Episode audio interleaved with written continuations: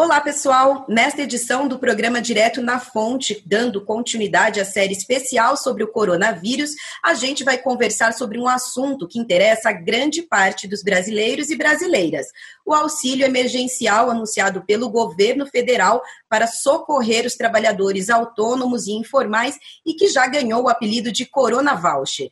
Após muita pressão, na noite desta quinta-feira, dia 2 de abril, o governo finalmente publicou a medida provisória que prevê, durante três meses, o pagamento de um auxílio emergencial de 600 reais para os trabalhadores cuja renda familiar per capita seja de menos de meio salário mínimo e cuja renda familiar não ultrapasse três salários mínimos, isto é, R$ 3.135. O auxílio poderá ser pago até duas pessoas do mesmo grupo familiar, sendo que mães ou pais, chefes de família, terão direito a receber R$ 1.200. Outra medida provisória publicada pelo governo criou um crédito extraordinário de 98 bilhões de reais para financiar esse auxílio emergencial. Ao todo, o governo prevê que ao menos 54 milhões de pessoas sejam atendidas com o auxílio, mas ainda há muita incerteza em relação à forma como o governo federal vai viabilizar esses pagamentos, especialmente aos cidadãos que não estão no cadastro único de programas sociais do governo.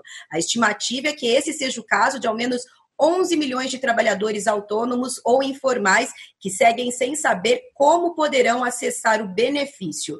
E para a gente discutir essa questão, temos como convidado hoje o professor do Instituto de Economia da Unicamp, Pedro Paulo Zalu Bastos, que é pesquisador do SECOM, o Centro de Estudos de Conjuntura e Política Econômica. Olá, professor, muito obrigada pela entrevista. Bom dia, obrigado, Juliana, obrigado pelo convite. Professor, é, numa das edições anteriores do Direto na Fonte, a gente conversou com o coordenador do SECOM, professor Guilherme, é, Guilherme Melo, é, sobre como a crise do coronavírus vem afetando economias no mundo todo. Então, a nossa ideia hoje é dar continuidade a essa discussão, tratando mais especificamente das medidas que o governo federal vem propondo para socorrer empresas e trabalhadores nesse momento. Tá bom. É, o senhor acredita que esse auxílio emergencial de 600 reais que será pago por três meses, vai ser suficiente para garantir o sustento das famílias que enfrentam grandes dificuldades nesse momento? Olha, Juliana, na verdade, esse benefício está sendo focado naqueles que são pobres e que já estão registrados como pobres no cadastro único, além de trabalhadores por conta própria, microempreendedores individuais e até contribuintes individuais no regime de previdência social, mas, em geral, que entram no critério de pobreza, que é meio salário mínimo per capita ou 522 reais. Qual é o problema disso? É que há muitos trabalhadores informais que recebem mais do que isso, não é? Quer dizer, há é, pelo menos 11 milhões de trabalhadores informais que não estão no cadastro único, porque o cadastro é, é, único seleciona esses trabalhadores pobres, não é? é? Então, você vai deixar de fora um conjunto muito grande de trabalhadores informais que também vão perder renda. O fato deles não serem considerados pobres do ponto de vista da, dos critérios oficiais, não é? É, não significa que eles não sejam extremamente vulneráveis, porque meio salário mínimo é, per capita, é um, digamos, é um critério é, de, de, de, pobreza é, relativamente restrito. A gente pode considerar, sobretudo nas áreas é, metropolitanas brasileiras, de que quem recebe até um salário mínimo per capita é, pobre, ou até mais do que isso. Não é? Então, o governo está sendo tímido focalizando demais o benefício de acordo com aquilo que, que, digamos, a ideologia que sustenta a política econômica do governo, é, em linha com o Banco Mundial é, e o neoliberalismo, que prega a focalização unicamente nos pobres das transferências sociais, é? o governo está sendo muito tímido, também porque ele está se preocupando, digamos, com o impacto dessas iniciativas na dívida pública. É? Agora, se nós estamos numa situação de emergência que é semelhante a uma guerra, as iniciativas devem ser as de uma economia de guerra. Inclusive, eu considero, a gente pode conversar um pouco depois sobre isso, que o chamado orçamento de guerra deveria ser coberto inteiramente com emissões monetárias, não devia nem implicar em elevação da dívida pública, né? porque a ameaça de inflação está afastada nessa conjuntura atual, em vista da grande redução da demanda, que o, o gasto público vai apenas compensar é, em parte. Então, no mínimo, esse, esse auxílio emergencial deveria cobrir é, os trabalhadores que recebem até um salário mínimo e, no futuro, deve-se pensar até em algum grau maior de cobertura e, eventualmente, até a universalidade. Não é? É, porque, eventualmente, aqueles que recebem muito mais do que um determinado critério podem, eventualmente, é, ter que re restituir isso no imposto de renda. Então, é melhor você errar nesse momento pelo excesso do que pela escassez. E o governo está sendo, na verdade, muito tímido na política que está executando nesse momento. Sim. É, outra medida provisória publicada pelo governo nesta quinta-feira, professor, autoriza a redução de jornada e salários, e, ou mesmo a suspensão de contratos de trabalho na tentativa de evitar demissões e socorrer as empresas que estão sendo fortemente afetadas pelas medidas de isolamento social. Qual é a sua avaliação sobre essa medida? Olha, eu também acho que essa medida está sendo é, muito tímida. Né? É, também, novamente, o governo está se preocupando com o efeito que ela pode ter sobre a dívida pública, só que se a iniciativa governamental não sustentar o gasto privado, o colapso do gasto privado vai provocar uma queda tremenda da arrecadação, que vai provocar o mesmo problema no crescimento da dívida pública que se queria evitar. Só em fevereiro, a arrecadação tributária já caiu 2,7% e a gente não tinha começado ainda as iniciativas de isolamento social, para você imaginar o que, que é, espera a gente é, é, adiante. Né? É, como se sabe, o governo tinha até proposto há, há, umas duas semanas atrás, um pouco mais de uma semana atrás, na verdade, a suspensão dos contratos de trabalho por até quatro meses sem nenhum tipo de compensação. Por conta da pressão política e social, o governo voltou atrás só que não abandonou essa possibilidade de suspensão de contrato agora apenas por dois meses. Né? E em troca dessa suspensão, o, trabalho, o trabalhador garante o recebimento do, do seguro-desemprego. Qual é o problema? Qual é o problema disso? É, é, além da possibilidade de, de corte de jornada é, proporcionalmente ao corte de, de, de, salários nos casos em que o contrato de trabalho não fosse simplesmente suspenso. Então, por exemplo, se houver um corte de, de jornada de salário de 70%, por até três meses nesse caso, o trabalhador vai ter direito até 70% do seguro-desemprego. Qual é o problema de, dessas políticas? É que o seguro-desemprego ele é, é, tende a ser muito inferior ao salário. O seguro-desemprego vai ali é, desde o salário mínimo é, 1.045 é, reais até 1.813 reais. Né? É, então, isso significa que o trabalhador que for receber uma parcela do, do seguro-desemprego em substituição ao salário que ele vai perder, ele vai perder é, muito em renda. Os trabalhadores que vão receber até, que recebem até 3 mil reais, por exemplo, eles vão ter até 30% de perda de renda. Quem recebe acima de 3 mil reais até 12 mil reais vai é, é, perder é, é, bem mais do que metade da renda. E ao criar essa possibilidade, na verdade, o governo vai estar generalizando entre as empresas a execução desse corte de salários. Né? Mesmo para as empresas que não tinham imaginado fazer isso, mas agora muitas vão, vão, vão buscar fazer isso. Né? Então, a queda da renda vai ser muito grande. E também, como no primeiro caso, o governo não está nem protegendo bem a renda de quem não tem mais onde cortar. Porque para aqueles que recebem até três salários mínimos, continua valendo essa regra de, de corte é, proporcional do salário com a compensação é, proporcional do seguro-desemprego.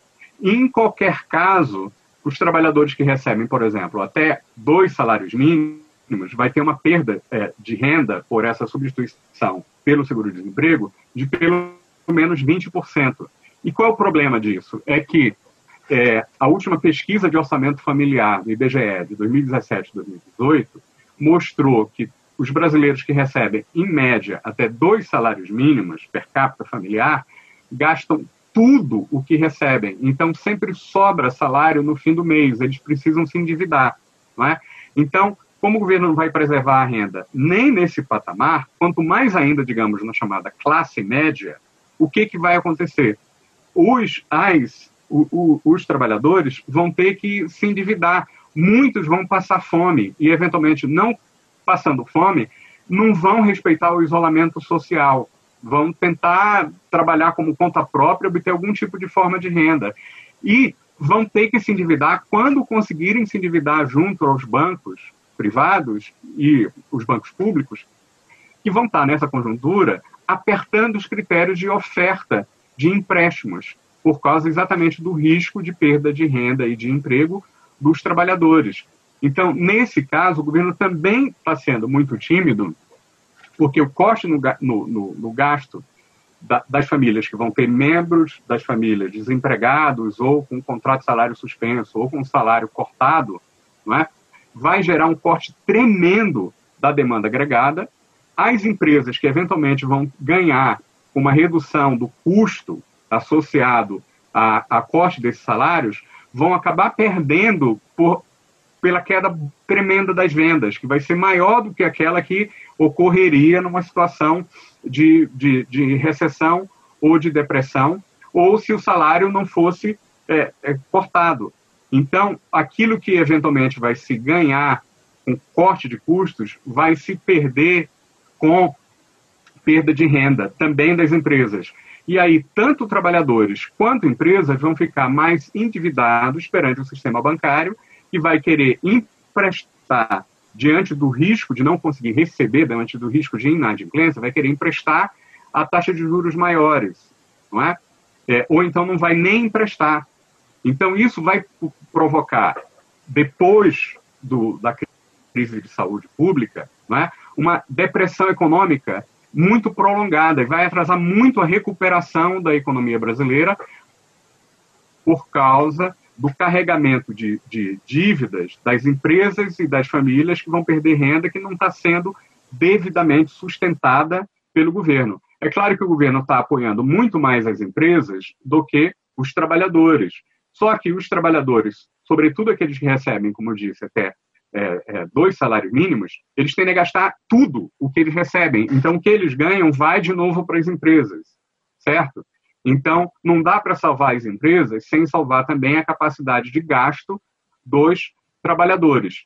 Então, tudo isso ocorre porque o governo é muito tímido, porque tem medo do impacto que essas políticas de ampliação do gasto público terá sobre a dívida pública, o que não ocorreria se nós tratássemos esse orçamento de guerra como orçamento emergencial, que deveria ser também financiado de acordo com iniciativas absolutamente emergenciais, como, por exemplo, emissão monetária, que não vai provocar inflação nessa circunstância e nem provocará uma ampliação da dívida pública no futuro. Então, na verdade, o governo tem que substituir o gasto privado de uma maneira não tímida, como está fazendo, e não tem que sofrer uma elevação tão grande da dívida pública para que também ele possa gastar para permitir uma recuperação mais veloz da economia depois dos problemas de saúde pública. E o senhor acha qual é a probabilidade do Paulo Guedes, por exemplo, propor uma medida desse tipo, considerando que ele segue a, a, a risca aí a cartilha liberal? Olha, é, a realidade se impôs né, no mundo inteiro e inclusive no Brasil. É, quer dizer, até economistas e políticos chamam, radicalmente contrários ao planejamento público, ao gasto público e, e, principalmente ao gasto social, porque envolve transferência de renda da, supostamente daqueles que têm mérito para aqueles que não têm mérito, né, nesse tipo de, de argumento que é dito neoliberal, aqueles que eram ideologicamente contrários se renderam à necessidade posta pela realidade. Era, por exemplo, inimaginável, há um mês atrás, que a ideia de uma renda básica universal, bancada pelo Estado, se tornasse quase consensual no mundo desenvolvido. É? No Brasil, não é consensual, porque o governo está propondo um gasto focalizado, não é uma renda básica universal. E essa focalização, como eu já expliquei, ela é muito tímida, porque pega só o critério de pobreza, aquele meio salário mínimo é, per capita. Então, é, embora na emergência isso esteja sendo é, é proposto, é, mesmo na emergência, essas limitações teóricas e ideológicas se manifestam, por exemplo, nessa focalização e, por exemplo, nessa timidez em recorrer ao financiamento monetário para financiar o orçamento de guerra. Pior ainda vai ser depois da emergência, porque é, as vozes de sempre já estão se levantando para dizer que esse aumento do gasto público deve se limitar a esse período de emergência e que depois da crise de saúde pública o governo deve reforçar ainda mais a chamada austeridade para limitar o crescimento da dívida pública. O que, que isso vai, vai produzir? Uma depressão na economia brasileira por muitos anos, uma dificuldade de recuperar a economia brasileira depois desse choque, não é? uma queda do gasto privado e, consequentemente, também uma queda futura da arrecadação monetária, produzindo o próprio déficit público e o aumento da dívida pública que se queria evitar não é? Então, depois, esse aumento da dívida pública, que agora vai estar sendo louvado como a salvação da lavoura hoje em dia, vai se transformar novamente no pretexto para flexibilizar ainda mais salário e jornada de trabalho, flexibilizar ainda mais, é, produzir corte do gasto é, é, social, eventualmente mais uma rodada de corte de aposentadorias, e até vão ousar falar privatizar Petrobras, bancos públicos, é, escolas, universidades, etc. É? Então, na verdade, a gente tinha que ser hoje muito mais ousado é? é? para evitar esse crescimento da dívida pública, justamente para evitar essas demandas de, de corte tremendo do gasto público depois da emergência de saúde pública, que vão prolongar esse choque e a crise econômica por é, muito tempo. Porque, se isso não for feito, um desdobramento provável da corona crise vai ser de aprofundar a deterioração fiscal, é? Aprofundar também a, instabilidade política que a gente vê crescer no mundo desde a grande recessão de 2008, 2009, justamente porque é uma demanda maior de gasto público por causa do desemprego gerado pela crise, não é? E, e, ao mesmo tempo, por outro lado, uma pressão muito grande dos economistas e daqueles, digamos, que têm muito dinheiro de sobra, é, é, digamos, para emprestar, cobrando com juros elevados ao Estado, mas não tem dinheiro de sobra, por exemplo, para pagar impostos sobre grandes fortunas. E que vão, na verdade, cobrar um corte muito grande do gasto social depois para garantir o pagamento da dívida pública aos grandes proprietários privados da dívida pública. O que isso vai produzir, portanto, podemos esperar, depois da crise, é, é uma grande instabilidade política no mundo desenvolvido e principalmente no mundo emergente. A gente não pode imaginar o que será, ah, digamos, a devastação da corona crise no continente, subcontinente indiano na África ou na América Central. Isso pode, pode produzir, é, digamos, um, um caos social, uma crise econômica e social de, de, longuíssimo prazo, que vai ter também reverberação na economia mundial. Então, é, tanto os Estados nacionais de, é, é, deveriam ser muito mais ousados, quanto também os mecanismos de cooperação internacional para evitar é, é, os efeitos dessa crise nas regiões e nas populações mais vulneráveis deveriam ser digamos, muito mais ousados do que vem sendo hoje. Professor, muito obrigada pela sua participação. Agradeço a gentileza de você compartilhar com a gente as suas análises e já deixo o convite para que o senhor volte aqui para discutir outros assuntos que certamente vão surgir durante esse período bastante delicado. Eu é que agradeço e parabenizo pela iniciativa, Juliana. Obrigado. Bom, Essa edição do Direto na Fonte vai ficando por aqui. Gostaria de agradecer a você que já acompanha a Unicamp aqui no YouTube e também a você que está chegando agora. Aproveito para reforçar o convite para que se inscreva no nosso canal e curta também a Unicamp nas outras redes sociais. Se você quiser sugerir algum outro tema para as próximas edições desta série especial do Direto, da, Direto na Fonte sobre o coronavírus, é só deixar as suas sugestões aí nos comentários abaixo do vídeo. Fiquem bem em casa e até a próxima.